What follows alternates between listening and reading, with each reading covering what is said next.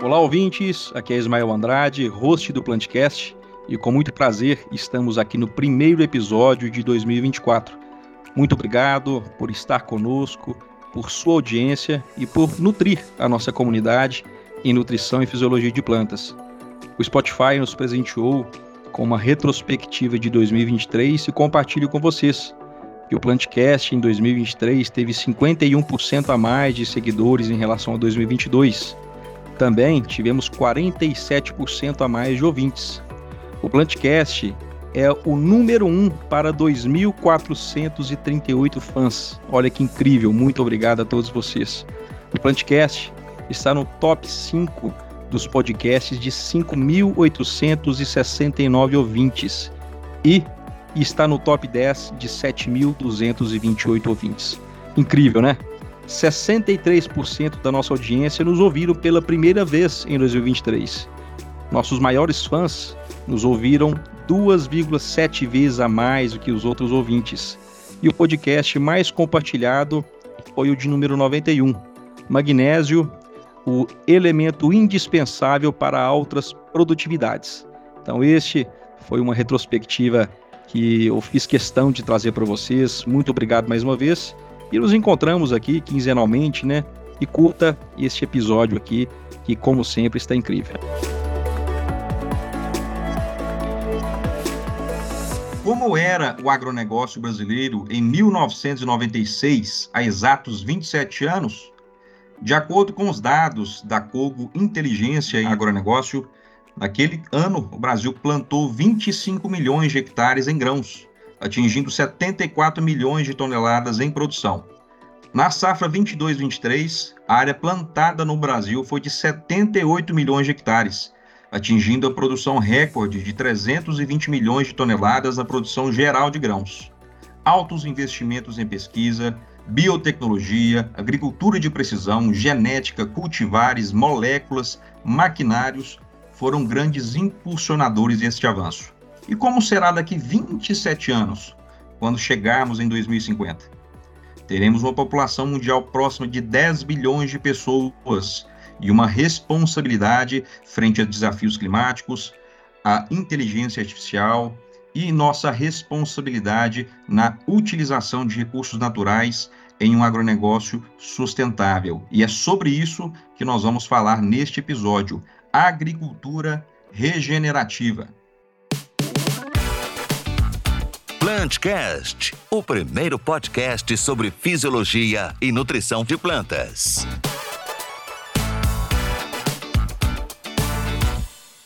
Seja bem-vindo, bem-vinda ao episódio de número 109 do Plantcast idealizado e apresentado pela ICL. Eu sou Ismael Andrade e agradeço por sua audiência e das quase 10 mil pessoas em nossa comunidade aqui nas plataformas de áudio. E para compor o time ICL neste episódio, convido Luiz Almeida, engenheiro agrônomo, mestre e doutor em solos e nutrição de plantas, é consultor de desenvolvimento de mercado sediado em Balsas, no estado do Maranhão, e faz parte, como eu disse, do time CL na diretoria Cerrados Leste. Bem-vindo, Luiz. Olá, Ismael. Olá, nossos ouvintes. Para mim é um prazer imenso estar aqui hoje e discutir um tema tão importante, né? Sobretudo é, para uma agricultura mais sustentável. E também é uma satisfação imensa estar recebendo um grande amigo é, para discutir sobre este tema. Maravilha. Convido também Clever Silveira, engenheiro agrônomo, mestre e doutor em solos e nutrição de plantas, é consultor de desenvolvimento de mercado da ICL, sediada em Palmas, no estado do Tocantins, e faz parte da diretoria Cerrados Leste. Bem-vindo, Clever. Olá, Ismael. Olá, Luiz. Caros ouvintes, é uma honra participar deste podcast de grande relevância né, para o nosso cenário agrícola, uma vez que cada vez mais preocupamos com sustentabilidade do sistema agrícola e principalmente a garantia de produção de alimentos, né? Maravilha, muito bom, Cleber, é isso aí. E agora, nosso convidado, né, e trazendo toda a sua expertise, experiência, dou as boas-vindas ao Denner Oliveira, ele que é engenheiro agrônomo pela UFV, Universidade Federal de Viçosa, mestre em solos e nutrição de plantas pela UFV, doutor em solos e nutrição de plantas pela Exalc, é pesquisador do INCT, Instituto Nacional de Ciência e Tecnologia é, em Agricultura de Baixa Emissão de Carbono. É pesquisador associado do Research Center for Greenhouse Gas Innovation, FAPESP é, Shell, no programa Nature Based Solutions. É bolsista de produtividade do CNPq e atualmente é professor da Universidade Federal de Viçosa e atua principalmente em pesquisas relacionadas à dinâmica da matéria orgânica no solo, ciclagem de nutrientes, agricultura regenerativa e emissões de gases de efeito estufa na agropecuária. Professor Denner, seja bem-vindo ao Plantcast. Olá, ouvintes. Cumprimento aí aos colegas da ICL, agradeço pelo convite. É uma satisfação para mim muito grande estar aqui falando de um tema de bastante relevância para o presente e para o futuro da nossa agricultura. Em especial, cumprimento aqui um grande amigo, que é o Luiz, que hoje está na ICL. A gente foi contemporâneo aí é, durante a, a, graduação, mestrado, e hoje é, é uma grande satisfação estar tá podendo reencontrar esse amigo para tratar de algo tão importante aí para a nossa agricultura. Maravilha, professor Denner. Esses momentos, né, é, além de compartilharmos experiências, conhecimentos, também são momentos de encontro, né, que sejam é, virtuais. Muito bom, muito bom. Professor Denner, vamos lá. O que é agricultura regenerativa e quais são os seus principais pilares, professor? A agricultura regenerativa, ela é uma abordagem para recuperação e conservação dos sistemas agrícolas essa definição, né, ela é um pouco imprecisa, um pouco vaga. Eu acredito que tudo vai ficar mais claro quando a gente falar sobre os princípios. Antes de falar sobre esses princípios, esses pilares, a gente tem que visitar um pouquinho a história para a gente entender o que é a agricultura regenerativa. Esse termo é, ele surgiu lá nos Estados Unidos na década de 80, no Instituto Rodale. O Instituto Rodale é um centro de pesquisa que surgiu em 1947 e até hoje é uma referência em qualidade do solo. Ele surgiu, né, nesse período aí pós-guerra, num cenário que a gente tinha lá nos Estados Unidos de muita degradação do solo, de escassez de nitrogênio na agricultura, em decorrência da guerra, né, grande parte do nitrogênio produzido ele era direcionado para obtenção de explosivos. Então, era um cenário bastante preocupante para a agricultura americana. É, o G.I. Rodale, que criou o Instituto, ele usou, né, desde o princípio, algumas coisas, né, vários elementos, na verdade, da agricultura orgânica. Isso lá no início. O G.I. Rodale é, faleceu e o Robert Rodale assumiu o Instituto. Quando ele assumiu o Instituto, né, desde o início, ele teve uma preocupação muito grande em questões relacionadas à escala e em adotar, né, certos princípios da agricultura orgânica em áreas maiores, considerando questões relacionadas à escala e dando também uma importância muito grande à dimensão econômica da atividade agrícola.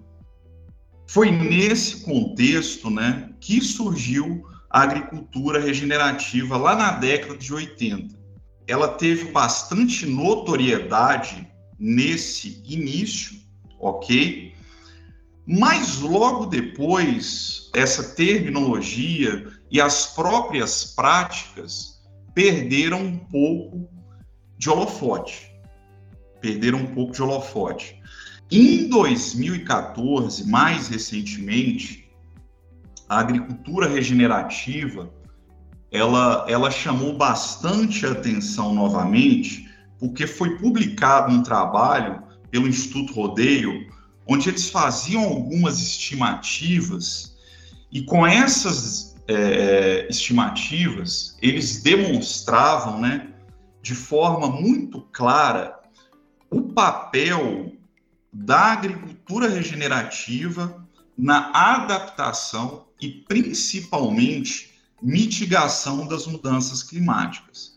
Esse termo, né, essas práticas, né, essa abordagem de conservação que é a agricultura regenerativa, ela voltou a ter evidência e o boom que a gente observa atualmente, ele também se iniciou nos Estados Unidos, em decorrência de questões relacionadas ao clima e também por algumas exigências de grandes empresas é, da fabricação de alimentos, como a, a, General Mills, a Danone, a PepsiCo, a Nestlé, que passaram a remunerar melhor os fornecedores que adotavam práticas da agricultura generativa. Algumas, inclusive, transformaram isso em exigência.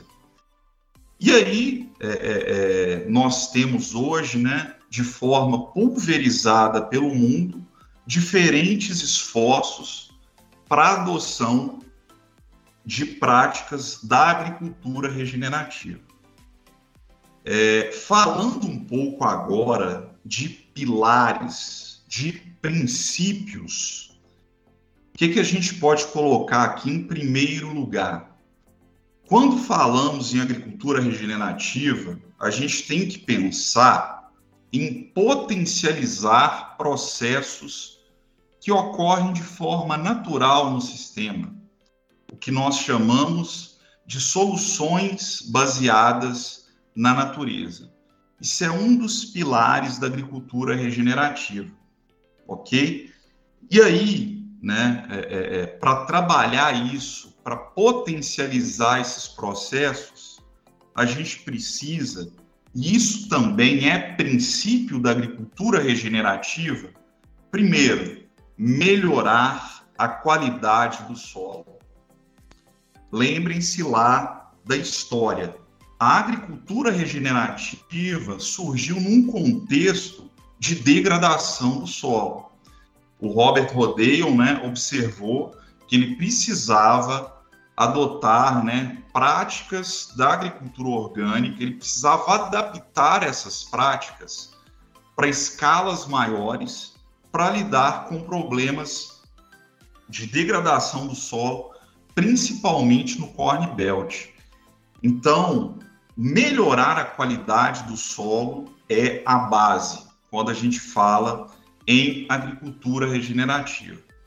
Um outro princípio muito importante é otimizar o uso dos recursos disponíveis. A gente vai estar falando bastante sobre isso hoje, mas eficiência é imprescindível, ok? Além disso, mais recentemente, e isso contribuiu bastante para a notoriedade que a agricultura regenerativa vem ganhando, um dos princípios né, que se apresenta aqui de forma muito clara como objetivo é adaptar os sistemas agrícolas à mudança climática. Então, nós vamos falar aqui, né, posteriormente, de uma série de práticas para tornar os sistemas agrícolas mais resilientes a eventos climáticos drásticos.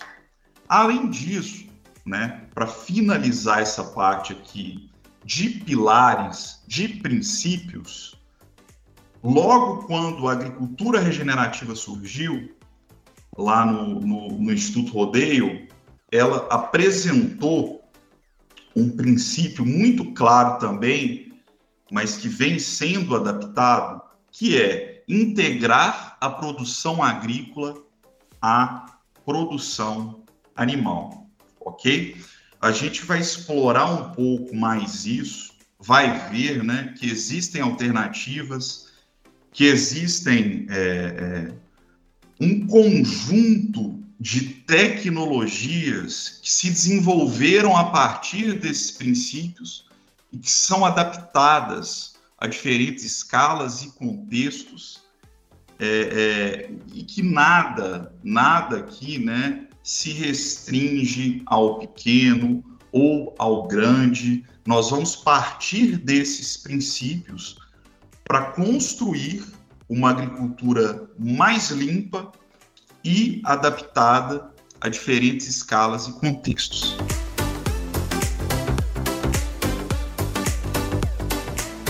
Perfeito, Denner. É, muito obrigado aí pela, pela bela e completa é, contextualização, né, sobretudo histórica, aí da agricultura regenerativa e também por abordar os seus principais pilares. É, com certeza vai facilitar muito o entendimento aqui do assunto, né, ao longo é, dessa nossa discussão de hoje.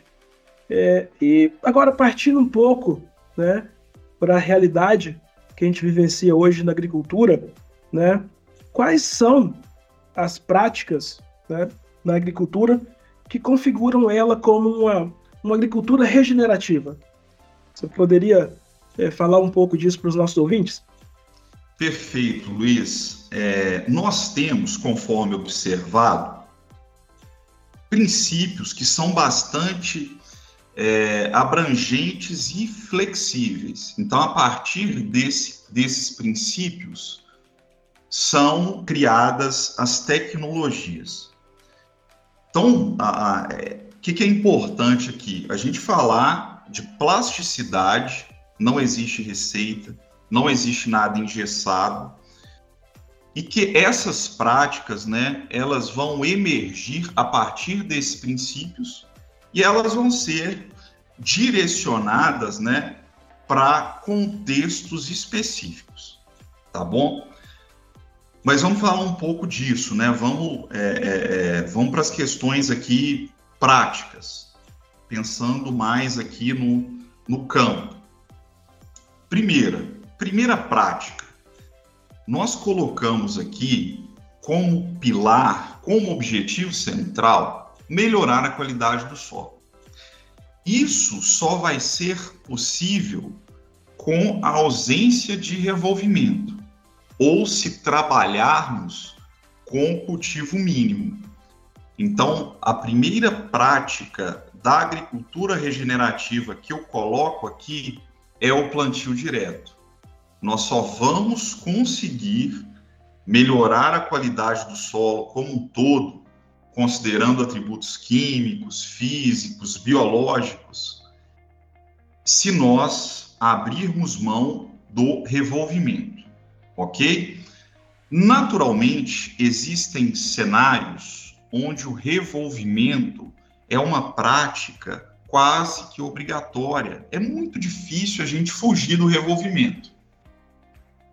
Mas nós vamos buscar né, tecnologias alternativas e vamos trabalhar para revolver esse solo o mínimo possível. Ok? Uma segunda prática e extremamente importante é a diversificação do ambiente de cultivo. Dentro da agricultura regenerativa, é imprescindível pensarmos na diversificação do ambiente de cultivo. Como que vai ser feita essa diversificação isso aí é adaptado de acordo com o contexto, de acordo com a escala. Mas nós podemos fazer rotação de cultura, consórcio, tá? Existem diferentes possibilidades. Aqui eu abro um parênteses para falar o seguinte: para as nossas condições, principalmente quando a gente fala em agricultura no cerrado, é quase que imperativo a gente incluir as plantas de cobertura no nosso sistema. Se a gente está nesse processo aí para transicionar para formas mais sustentáveis de agricultura, ok? Se for agricultura regenerativa, mais importante ainda. Então, precisamos, né, colocar aqui como prática, como pilar, a utilização de plantas de cobertura. É, o uso de plantas de cobertura ele vem sendo bastante disseminado no cerrado e é um grande avanço da nossa agricultura. É um grande passo rumo a uma agricultura mais limpa, mais competitiva, mais resiliente a oscilações no clima. Então, é imprescindível a utilização de plantas de cobertura. E nós temos diferentes soluções técnicas disponíveis. Eu entendo, né, que até mesmo considerando restrições de clima, por exemplo, o uso das plantas de cobertura é um grande desafio. É, nós temos regiões de regime hídrico, de precipitações muito concentradas. Então, você tem uma janela de plantio muito curta.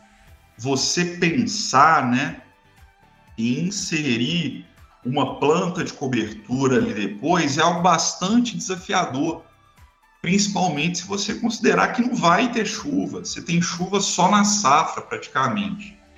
Mas nós temos que buscar soluções técnicas para isso, né? Ou fazer sobre semeio, trabalhar com cultivares de ciclo mais curto, para a gente ter uma pequena janela de chuva ali para a introdução das plantas de cobertura, mas a gente tem que incluir a planta de cobertura. É uma tecnologia muito alinhada com os princípios da agricultura regenerativa que vão potencializar aqueles processos naturais que a gente colocou lá no início, ok? Por exemplo, é, usualmente a gente adota ou adotava, né, leguminosas com plantas de cobertura.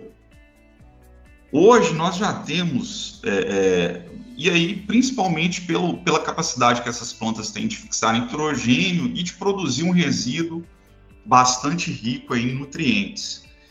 Mas nós já temos né, é, soluções que vão além disso nós temos leguminosas é, que, além dessa fixação de nitrogênio, são ótimas para a produção de biomassa e manter o solo coberto.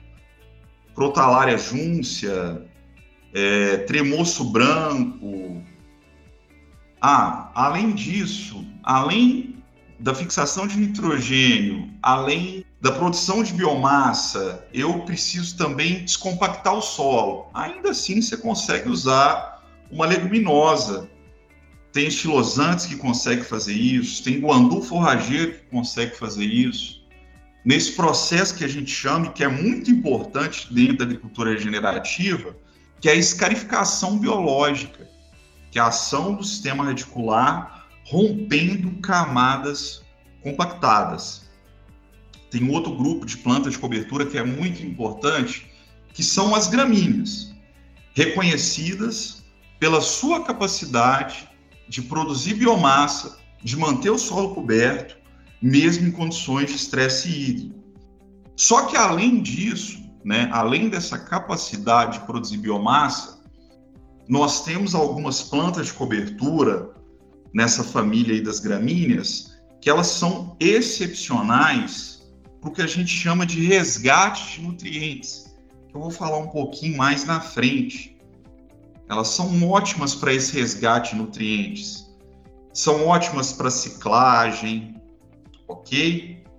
Ah, Denner, é, eu trabalho aqui numa área onde eu tenho um solo argiloso, é, nem precisa ser tão argiloso assim, eu tenho um histórico de altas doses de adubação fosfatada, então eu acredito que eu tenha muito fósforo absorvido no meu solo.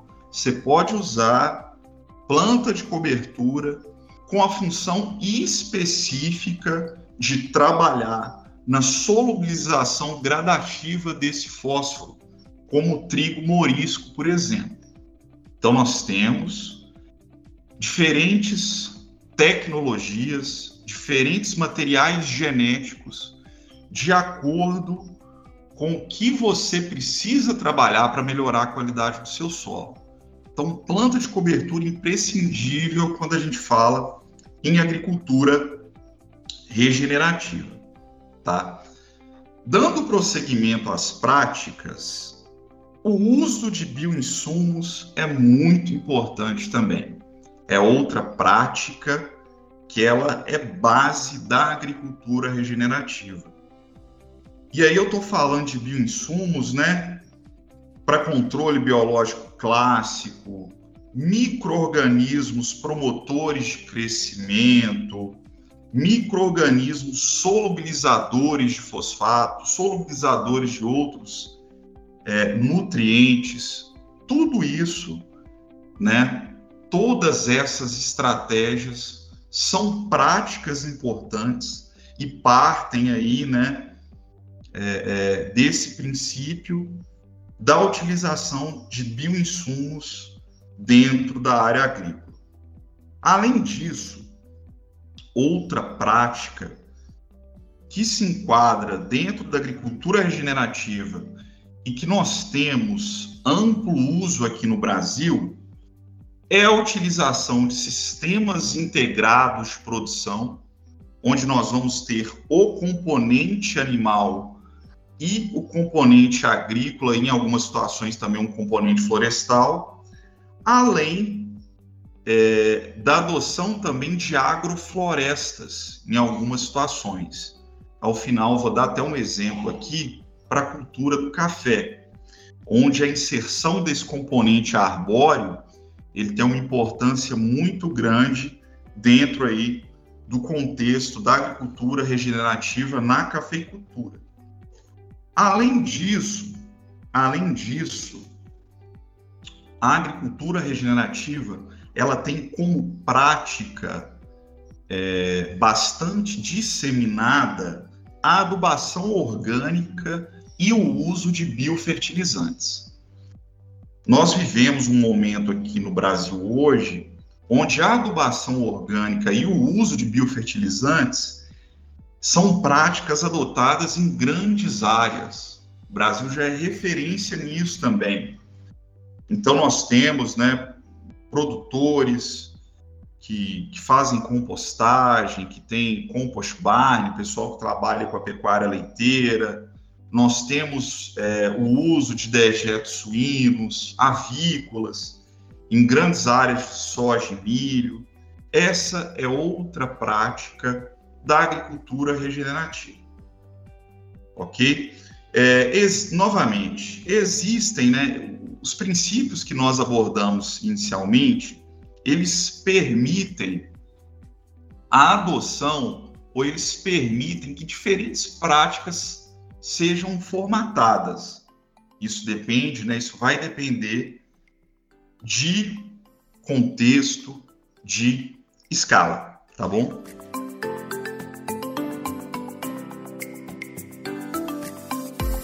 Perfeito, Demer. Muito obrigado aí pela pela resposta bastante completa e elucidativa sobre, sobre esse assunto, né, sobre algumas práticas da agricultura regenerativa.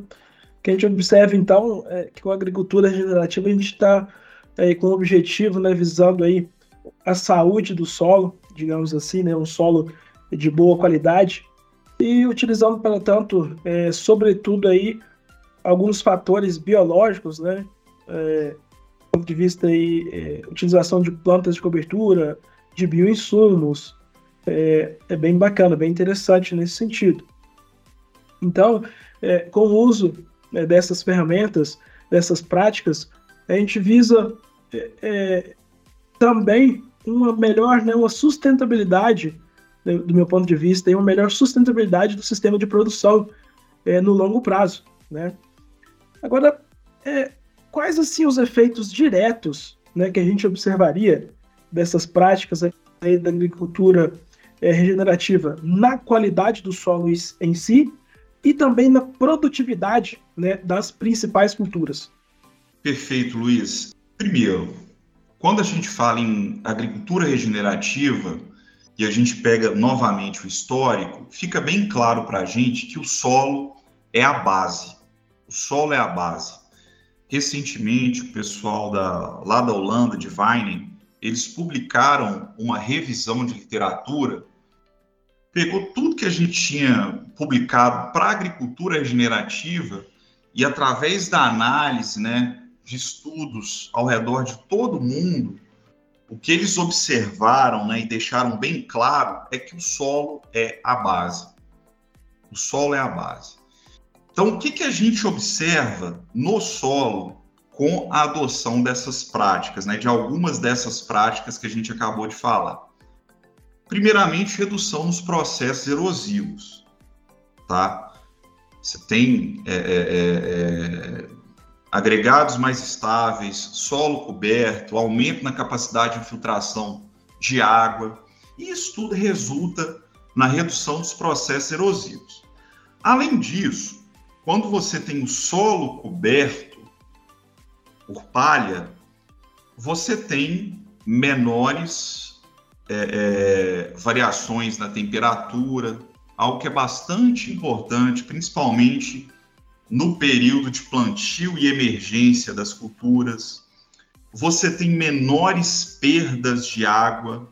Esse é um tópico que a gente vai explorar mais, mas é algo imprescindível num contexto de precipitações mais concentradas e mudança climática.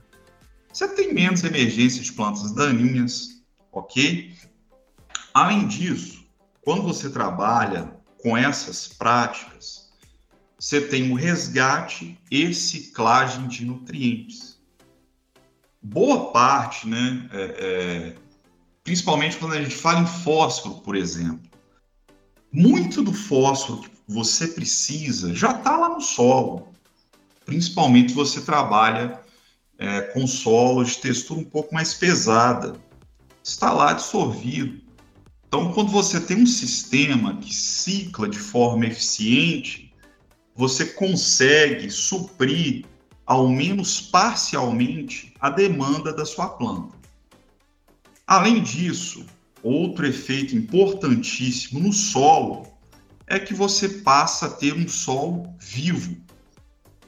Para uma agricultura sustentável, competitiva, resiliente a extremos climáticos, nós precisamos de um solo vivo.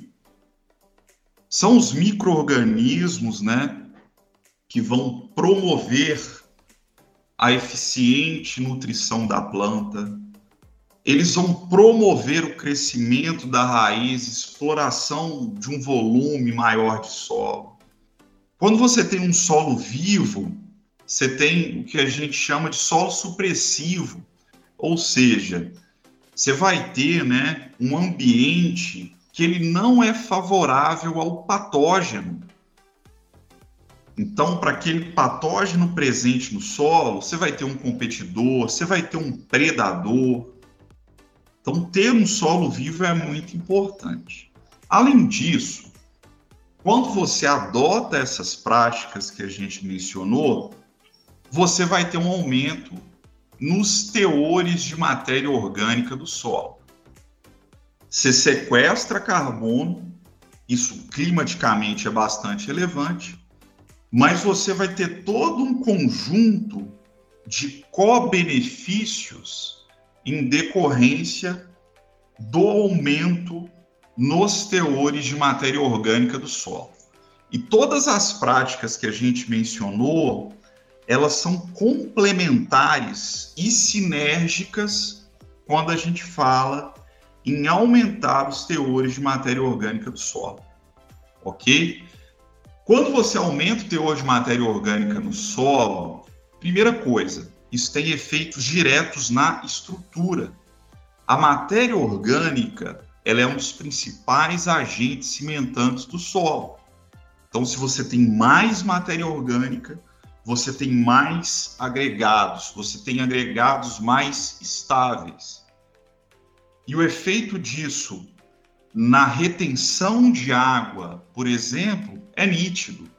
A sua planta ela passa a ter, né, mais, é, é, é ela consegue resistir a um, dois, três dias a mais de veranico em decorrência dessa maior capacidade de retenção de água do solo. Além disso, se o seu solo tem uma estrutura mais estável, né, em decorrência desse aumento aí nos teores de matéria orgânica, ele resiste mais à erosão, ok? E nós temos, né, atualmente, isso é bastante importante, chuvas com maior potencial erosivo. Nós temos precipitações mais concentradas. Então, a erosão é uma, é uma preocupação. Se você tem solo coberto e estrutura estável, esse solo é menos susceptível a processos erosivos, mesmo aí num cenário de precipitações concentradas, né? Aquela chuva que era para cair em uma semana cai em dois dias. Além disso, quando você aumenta teor de matéria orgânica, você tem um efeito direto sobre a CTC, sobre a capacidade de troca catiônica do solo. Em solos tropicais altamente intemperizados, a matéria orgânica é uma das principais fontes de carga negativa. Mesmo no solo argiloso, quem está ali gerando carga para interagir com os nutrientes e impedir que eles sejam lixiviados é a matéria orgânica. Então, esse é outro efeito sobre a qualidade do solo que é muito importante. Por quê? Você fornece o nutriente para a planta absorver, ele tem que permanecer na zona de absorção articular. Se você não tem carga, se você não tem CTC, na primeira chuva ele chivia e vai para as zonas ali abaixo do que a raiz consegue atingir. Então, esse aumento de CTC é outro grande benefício da adoção de práticas da agricultura regenerativa associadas a acréscimos nos teores de matéria orgânica do solo. Falando ainda de fertilidade, se você tem mais matéria orgânica, você tem menos absorção de fósforo por diferentes princípios.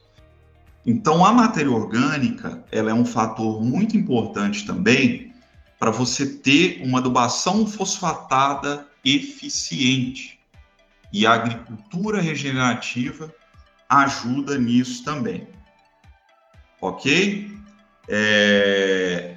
Além disso, além disso, novamente, nós vamos ter um solo com mais atividade biológica, partindo do pressuposto que a matéria orgânica é o combustível para os micro-organismos, é alimento para os micro-organismos. Então, são diversos benefícios.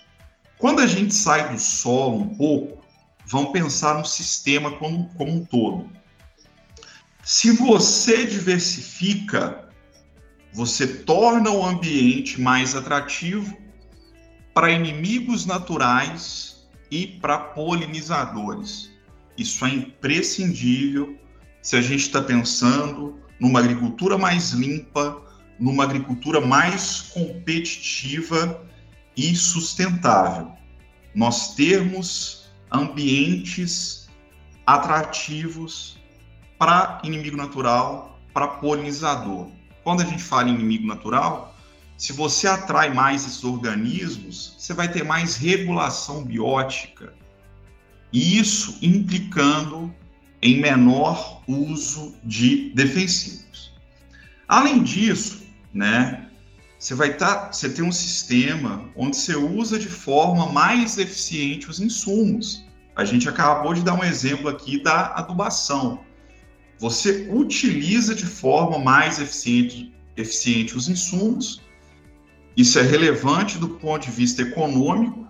Você vai ter uma agricultura mais competitiva e reduz as possibilidades desse nutriente sair do sistema, parar no lençol freático, ir para a atmosfera, parar no curso d'água. Então, você reduz também a, a, o risco aí de poluição. Obviamente, todos esses benefícios eles resultam em maior produtividade da planta, que é o nosso principal objetivo aqui. Então você tem um sistema que funciona melhor e isso vai resultar numa cultura mais produtiva. Saindo um pouco aí do sistema de cultivo, ao adotar nessas práticas, você pode obter vantagens de mercado. Existem diferentes empresas que trabalham com certificação. Conforme eu coloquei inicialmente, o boom atual da agricultura regenerativa, ele é inclusive em decorrência de uma exigência é, de algumas empresas aí do ramo de alimentos.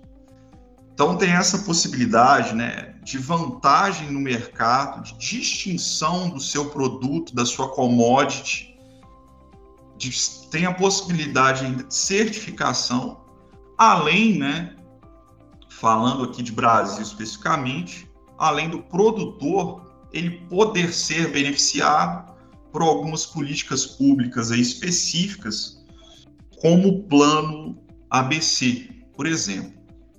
Tá bom? Mas é, é, são benefícios diversos, partindo aí do micro até o macro, considerando nutrição da planta e considerando também questões relacionadas a mercado, ok?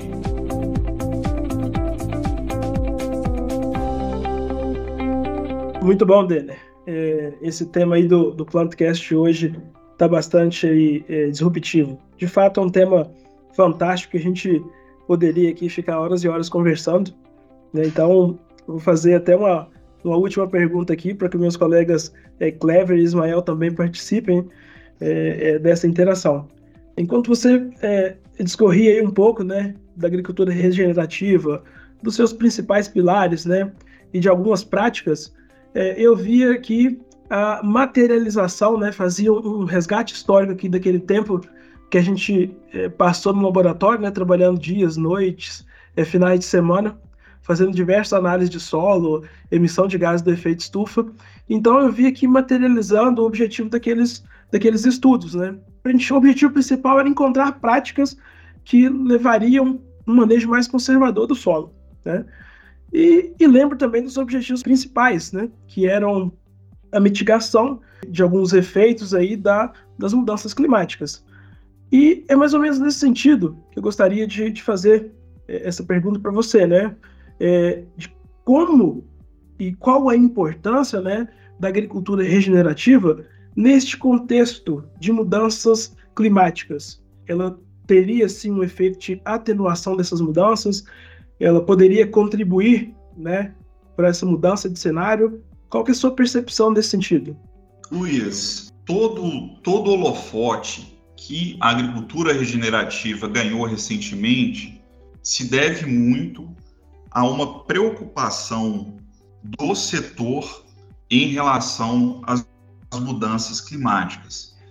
Nós viemos, né? É, a gente está entrando aí num período onde ondas de calor e principalmente concentração da precipitação vão ser eventos climáticos que vão se tornar cada vez mais frequentes. O caminho, então, é adaptar a nossa agricultura a esse novo cenário. E o caminho para nós termos o que nós chamamos de agricultura climaticamente inteligente, que é aquela que é resiliente à mudança climática e que também nos ajuda na mitigação, o caminho é a agricultura regenerativa. Por que eu digo isso? Primeiro, as práticas que nós falamos até então, elas são consideravelmente eficientes para sequestrar carbono no solo. Nem estou falando ainda de adaptação, estou falando só de mitigação, da gente conseguir remover carbono da atmosfera. Todas essas práticas que a gente falou, elas nos levam, né, a um balanço positivo pensando em sequestro de carbono. Por quê? Eu vou ter mais aporte de material eu vou ter mais matéria orgânica entrando e eu vou ter menos saídas, eu vou ter menos revolvimento, eu vou ter menores perdas. Então, tudo isso, né, leva a um balanço aí positivo, leva ao sequestro. E nós já reconhecemos, e por isso tantos esforços aí na pesquisa, é, esforços da iniciativa privada, esforços da, das universidades, dos centros de pesquisa, da Embrapa, já é reconhecido que é na agricultura que nós temos as opções mais factíveis para mitigar as emissões de gás de efeito estufa no Brasil. Então, nós temos que trabalhar isso, pensando em mitigação. Mas quando a gente pensa na adaptação dos nossos sistemas agrícolas, a onda de calor, a precipitação concentrada, a agricultura regenerativa nos ajuda muito nisso também. Por quê? Primeiro, quando eu falo em precipitação concentrada, isso é problema muito grande para a agricultura. Por quê? Aquela chuva que era para cair num período mais longo, ela cai em poucas horas. Então, a gente começa a ter veranicos mais prolongados, seguidos de chuvas torrenciais. Tudo isso é bastante danoso para a agricultura, tanto o veranico quanto a chuva torrencial. Então a gente precisa trabalhar a qualidade do solo para adaptar os nossos sistemas a esse tipo de evento que tem se tornado cada vez mais frequente, principalmente no cerrado. Então, primeira coisa, conforme já colocamos, se você tem solo coberto, você tem menores oscilações de temperatura e menores perdas de água. Então, isso é muito importante. É preciso perder menos água. Nós precisamos de um solo com maior capacidade de retenção de água e que perca menos água nesse processo de evapotranspiração. E novamente nós chegamos aqui em questões relacionadas a carbono e a matéria orgânica. Por quê? Sabendo que nós teremos chuvas com maior potencial erosivo, precisamos de uma estrutura mais estável. Nós precisamos, né, do que nós chamamos de agregados biogênicos, que são resultados da atividade biológica. Esses agregados são mais estáveis e são mais eficientes para a retenção de água. Além disso, essa chuva, que tem bastante potencial erosivo, ela também ela tem muito efeito sobre processos de lixiviação do solo. Quando eu tenho a concentração é, é, da precipitação, a capacidade que essa chuva tem de lixiviar os nutrientes, ela também é muito alta. Então, nós precisamos de CTC, nós precisamos reter esses nutrientes na faixa de absorção radicular e impedir que eles sejam perdidos. Além disso, conforme a gente estava conversando agora há pouco, com o aumento da temperatura, nós teremos também, isso já é observado em campo, aumento na severidade de algumas doenças, inclusive patógenos de solo. Quando você tem alta atividade biológica e um solo supressivo, esse patógeno vai ter mais dificuldade para causar dano econômico na sua cultura. Então, são diferentes é, aspectos que fazem né, com que essas práticas da agricultura regenerativa elas atuem diretamente na adaptação dos nossos sistemas agrícolas à mudança climática. É, é um, são práticas amplamente adotadas já. É um termo, inclusive, antigo, conforme a gente colocou, uma coisa lá da década de 80, mas por que ganhou tanta evidência na atualidade? Por causa dos eventos climáticos drásticos e da ameaça que as questões climáticas representam para a competitividade do setor agrícola no Brasil. Então, não é moda, não é hype. Nós temos na agricultura regenerativa um cardápio de soluções que vão ser, né, que são factíveis e que são exequíveis para manter a competitividade do nosso setor aí em diferentes escalas, em diferentes cenários, frente às mudanças climáticas. Excelente explanação, Dene. Obrigado aí. A gente vê que as condições climáticas aí, elas interferem diretamente na produção, né?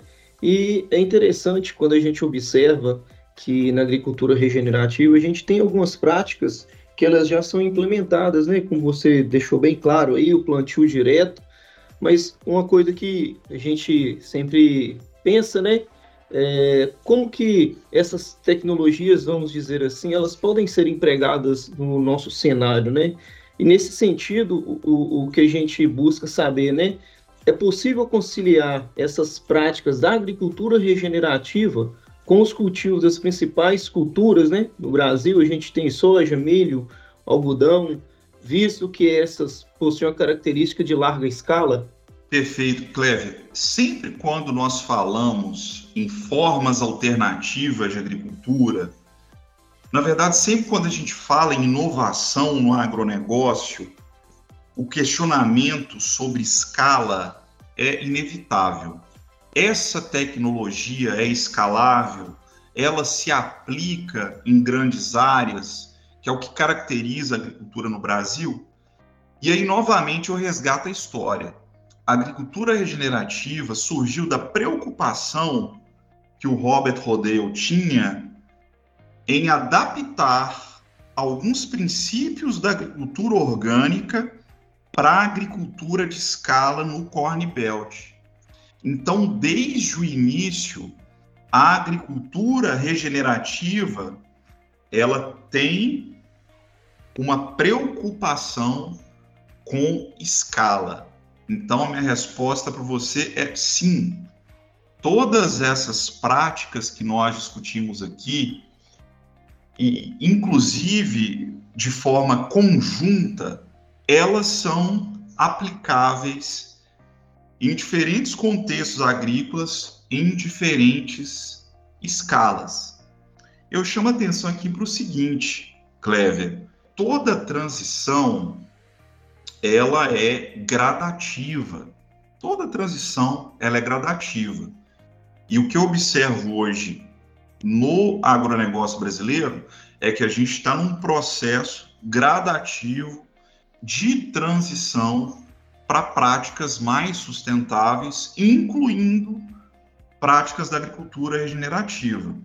Então, é, o que nós temos, né, e o que a gente observa em campo também, e o que podemos adotar como estratégia, inclusive, é a adoção gradual de elementos da agricultura regenerativa. Quando você trabalha em mil hectares, dois mil hectares, qualquer mudança ela é implementada aos poucos. Qualquer mudança, por mais eficiente que seja, ela será implementada aos poucos. E da mesma forma, isso acontece com esse cardápio de práticas aí que nós temos na agricultura regenerativa. Como exemplo, como exemplo, e até puxando aí um pouco para o contexto de vocês que atuam no Cerrado, atualmente o, o, o grupo Schaeffer, eles têm uma área de 215 mil hectares de algodão, milho e soja no Maranhão e Mato Grosso. E hoje eles têm grandes áreas de algodão, de milho e de soja com agricultura regenerativa.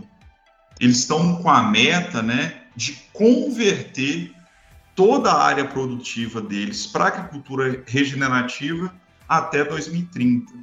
Mas eles atualmente né, já têm uma parcela considerável aí dos talhões produtivos adotando práticas da agricultura regenerativa. Nós temos, né, é, vamos falar um pouco aqui de uma cultura que eu considero ela como pioneira quando nós falamos em agricultura regenerativa no Brasil, que é o café. Eu tive uma experiência recente aí de visitar algumas propriedades no Cerrado Mineiro, onde você vê como a agricultura regenerativa ela casa bem com a cultura do café, por exemplo. O pessoal no Cerrado Mineiro, né, eles já adotam muito por questões relacionadas a mercado, a exigência é, de empresas que vão comprar o café e também pela preocupação que eles têm com sustentabilidade e trabalhar com uma agricultura climaticamente mais inteligente. Então a gente observa lá em áreas muito grandes é, a arborização do café, o uso de plantas de cobertura, a aplicação de biológicos é, e diversas outras práticas, aí, muita adubação orgânica e diversas outras práticas aí englobadas né, por esse guarda-chuva da agricultura regenerativa. Então, sem dúvida, Clever, sem dúvida, são práticas que nos permitem trabalhar em escala, respeitando naturalmente questões específicas de diferentes contextos, de diferentes cenários, diferentes regimes hídricos, diferentes solos, ok? Nosso, nosso país é muito grande, mas nós temos aqui, né, plasticidade e opções suficientes para contemplar aí cada um dos cenários, ok?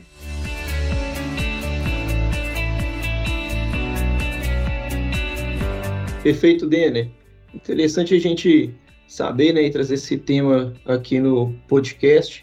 Principalmente tem a ideia de que a gente tem a possibilidade de, de impactar né, na produção e principalmente um dos, dos, dos pilares aí da série nosso, né, o impacto para um futuro sustentável.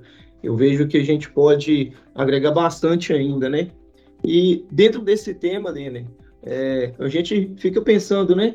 Quais seriam as principais tecnologias de fertilizantes e produtos que podem favorecer a agricultura regenerativa, de forma que ela ainda mantenha suas características e seus pilares na condição ideal? O Clever, nós colocamos, é, na verdade, desde o surgimento, uma das principais práticas da agricultura regenerativa lá nos Estados Unidos é a integração com a produção animal e o uso da adubação orgânica. Mas nós sabemos que isso não é factível para muitas propriedades no Brasil. Muita gente consegue integrar, é ótimo, mas várias outras não. Dito isso, nós temos como um dos princípios da agricultura regenerativa a otimização do uso dos recursos. Então, não existe, não existe agricultura regenerativa sem eficiência. Essa é a primeira, o primeiro aspecto aqui que eu vou abordar para tentar responder a sua pergunta. Então, a primeira coisa que nós precisamos trabalhar, pensando em adubação, é eficiência. Inclusive, Clever, nós só vamos ter uma agricultura climaticamente inteligente se nós tivermos adubos inteligentes. Então, é, é, é imprescindível, falando em tecnologia aqui de fertilizantes, nós colocarmos em evidência materiais menos susceptíveis a perdas, que vão ser liberados de forma mais lenta e principalmente compatível com a demanda da cultura. Isso é muito importante um sistema com menores perdas, adubos mais compatíveis com a demanda da planta e que sofrem menores perdas, ok? Além disso, outra questão muito importante também é sistema radicular, que dá para a gente falar um pouco aqui de, de fertilizantes e adubação é imprescindível dentro da agricultura regenerativa e pensando também em resiliência climática que nós tenhamos um sistema radicular que explore o maior volume de solo possível. A minha planta, ela tem que ter um sistema radicular profundo que vá buscar água lá no fundo no momento de veranico. Então, é, é, muitas vezes, o melhoramento genético ele caminhou num sentido de que nós tivéssemos plantas que direcionassem grande parte dos fotoassimilados para parte aérea. Mas hoje raiz é muito importante.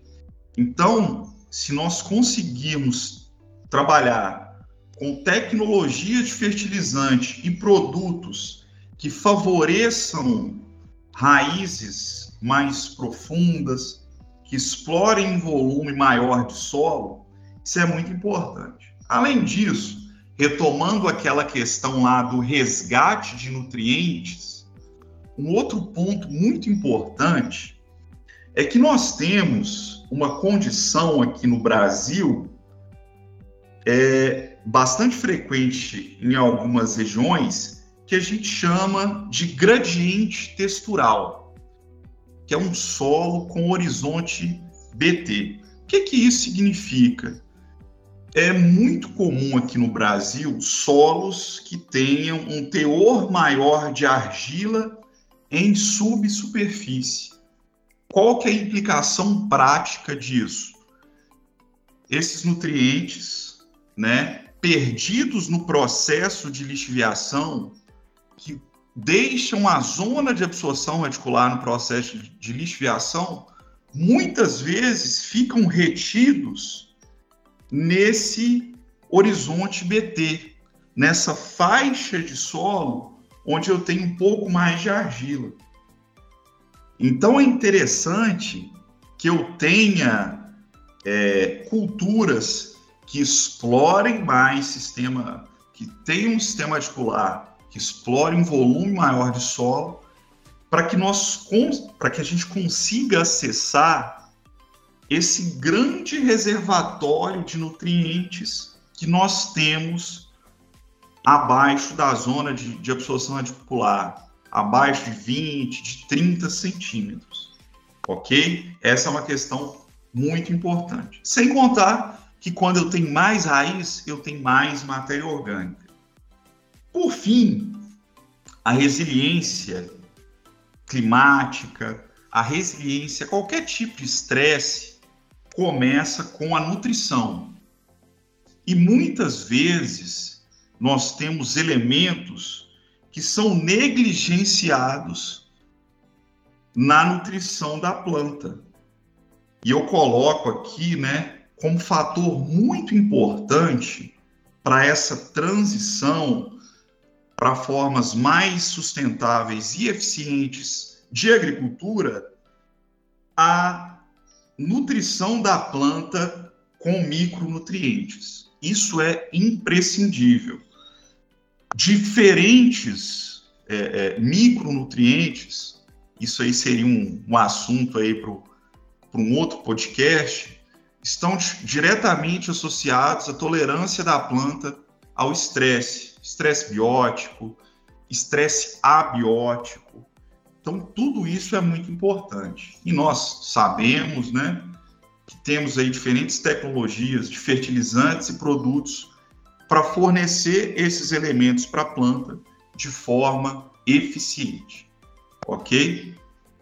Muito bom, professor. Muito bom. Estou muito feliz aqui de, de ter a certeza, né, que enquanto Plantcast estamos aí cumprindo o nosso dever de levar, né, de comunicar aos nossos ouvintes é, o que é o agro brasileiro, né, o que nós estamos fazendo e, e, e comunicar a agricultura regenerativa, né, esse termo tão novo, mas um, um tema que tem uma, uma história de algumas décadas atrás, mas que nesse momento faz todo sentido para uma agricultura inteligente, uma agricultura sustentável, uma agricultura realmente que, que, que está olhando para o futuro, né, para as próximas gerações.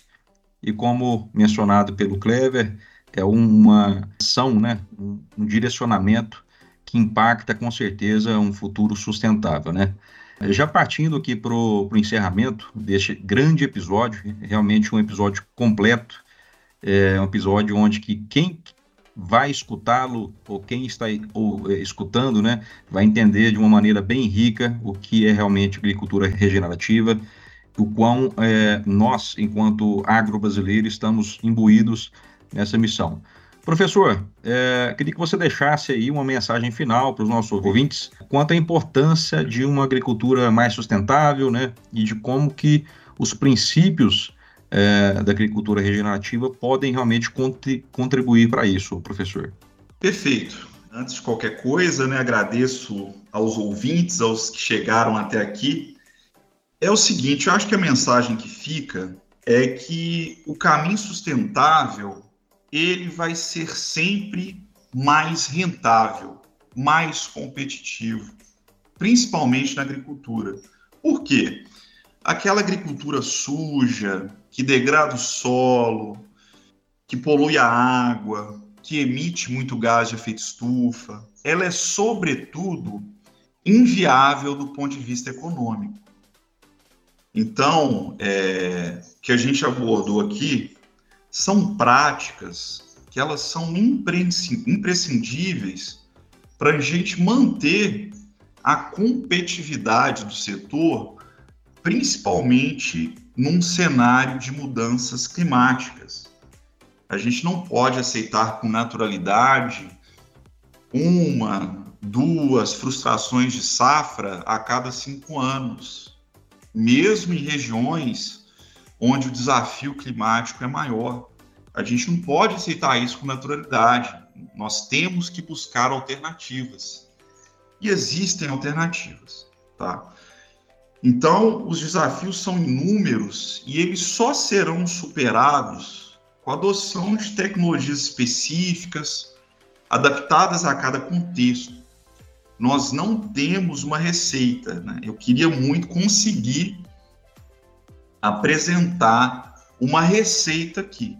Mas o que a agricultura regenerativa fornece são princípios é, que cada dia se mostram mais compatíveis com as dificuldades que o produtor tem enfrentado no campo. Eu agradeço novamente o convite e encerro a minha fala por aqui. Obrigado. Nós que agradecemos, professor Denner. É, eu gostaria que você passasse aqui, os, deixasse os seus contatos, né? Como é que o pessoal entra em contato contigo. Fique à vontade para deixar aqui suas redes sociais, e-mail Perfeito. Atualmente eu estou aqui na Universidade Federal de Viçosa, no campus florestal, com as portas sempre abertas aí para o diálogo. Vocês conseguem me acessar também por e-mail, tá? Que é demer.oliveira.ufv.br. Perfeito? E estamos aí, né, à disposição para a construção de uma agricultura climaticamente inteligente e competitivo. Ok? Obrigado, professor. Clever, suas considerações finais, meu amigo. Eu gostaria de agradecer pelo convite do Luiz, ao Ismael pela por ser nosso host, levar, conduzir muito bem esse podcast, ao Denner, inclusive eu, eu, também sou formado em agronomia e em florestal, Denner. É uma honra saber que tem grandes profissionais aí na instituição, no UFV, né? E agradecer mesmo pela sua colaboração e empenho em nos passar tanta informação rica aí para desenvolvimento melhor da nossa agricultura. Valeu, Kleber. Luiz, suas considerações finais, meu amigo. Perfeito, Ismael. É, para mim foi uma satisfação imensa participar desse podcast, receber aqui o professor Denner, né, que é um grande amigo. É, fico muito feliz aí de, de tê-lo como amigo e deixo também aqui minha admiração ao profissional, né? É bacana a gente ver a evolução é, das pessoas e, e, e, ver que ele veio aqui hoje e deu uma verdadeira aula para nós, né? Impecável as falas do professor Denner e com certeza, né, é, com a gravação desse podcast a gente vai conseguir transmitir muitas informações importantes aí aos nossos ouvintes, né, de maneira clara e objetiva, é, de um tema, como eu mencionei anteriormente, né, muito importante. Então, muito obrigado aí, é, Ismael, pela condução e a parceria do Clever aí na, na condução do podcast também. Um abraço, pessoal. Maravilha, Luiz, obrigado. E você, curtiu esse episódio? Não deixe aí de dar o, o seu like, né? Confere se você está seguindo o Plantcast, né? O primeiro passo é seguir o Plantcast, deixe o seu review, review é aquela estrelinha é, ali, você vai dar a estrelinha que você achar justo e continuemos, né, comunicando grandes assuntos importantes para o agronegócio brasileiro, sempre aí trazendo experts como o Denner, né? Então, hoje falamos sobre agricultura regenerativa e nos vemos no próximo episódio. Não deixe de compartilhar, de seguir o, a ICL no Instagram, no LinkedIn, acessar o nosso site e nos vemos no próximo Plantcast. Um abraço. O Plantcast é uma produção da ICL, Impacto para um Futuro Sustentável.